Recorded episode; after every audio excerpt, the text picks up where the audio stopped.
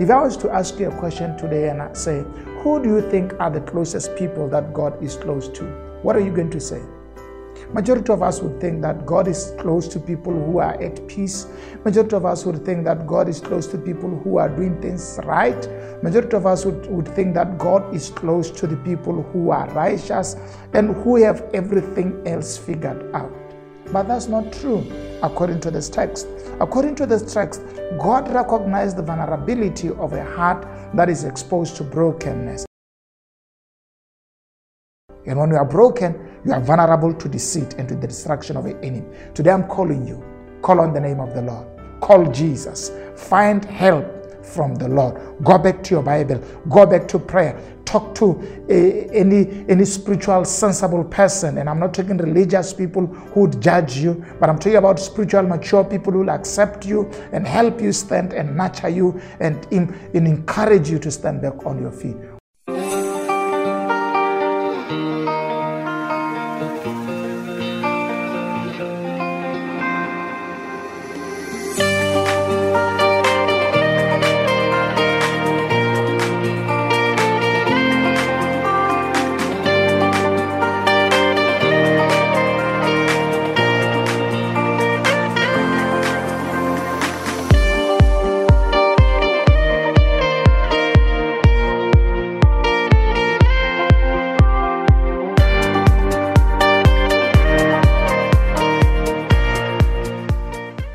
Hello and welcome to Expansion Revolution Nuggets. Thank you so much for joining me today. I tell you, today's word is going to be powerful. Today's word is close to my heart because it represents one of the key areas in David's secrets.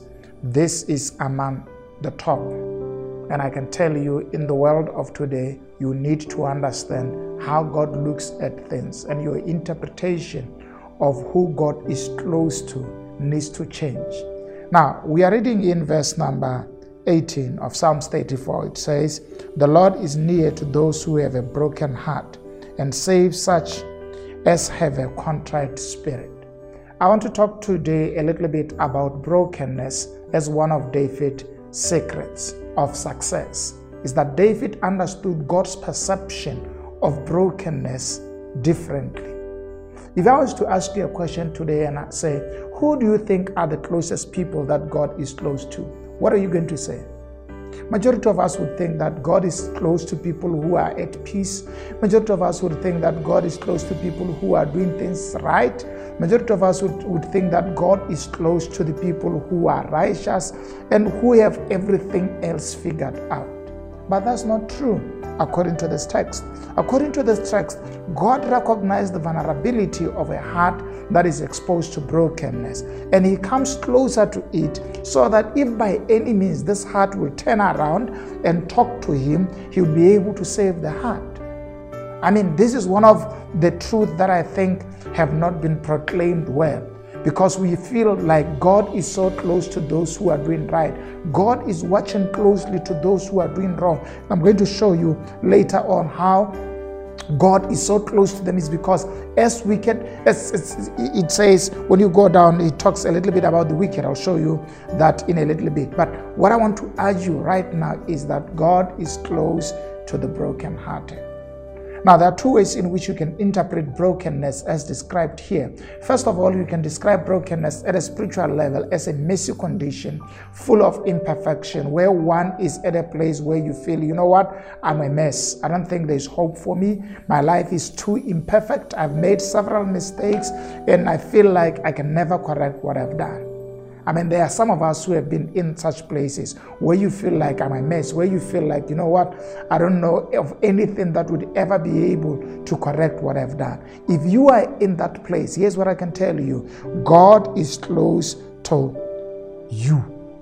God is interested in you. Here's the reason why. He's interested in you because He's aware that the condition that you are in, if He doesn't attend to it, it is likely to lead you astray, make you make wrong decision, and, and, and push you more towards, more away from Him. Yes, not towards Him. More away from Him. Because most of the time when we are broken and we feel like we are in a messy situation and nothing is working our way, we either tend to blame God or run away from God. And religion has made this even too difficult because religion has made it in such a way that when you feel messy and too imperfect, you need to run away from church, run away from God, and just live your life. But that's the place when you need to come closer to God, get His attention, and allow Him to work in your life to help you remold you and give you hope again, brush you up and help you stand. And that's what I want to share with you today.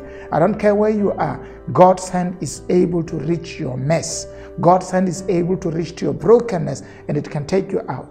And that, that's, that leads to my number two understanding of this text. Because the, the, this word also that talks about brokenness, it talks about our emotional state you know you, you, you, are you are emotionally broken when you don't have strength or when you don't have the power to maintain your normal life. Your emotions are so affected that you can't live your normal healthy life. So, so that the, the, the way in which you perceive who you are and how things have evolved, either because of traumatic experience or because something that has happened in, or because of relationship, or because things went wrong, or because you lost a job, or because of grief, you lost somebody close to you. So brokenness comes in different shades. But here is the good news that I want you to get. If you are broken today, you have healing waiting for you in God.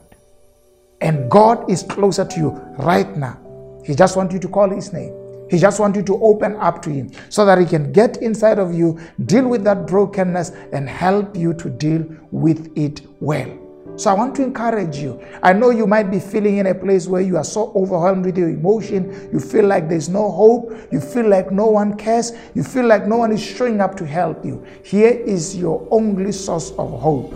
God is closer to you right now. Why is He closer to you? Because He's aware you are vulnerable. And if you make wrong decisions, you are going deeper into brokenness. And the enemy of your soul is good at isolating people so that he can kill them and lead them astray into a place where they feel no one cares, no one loves you. I can tell you, there are people who love you. I love you.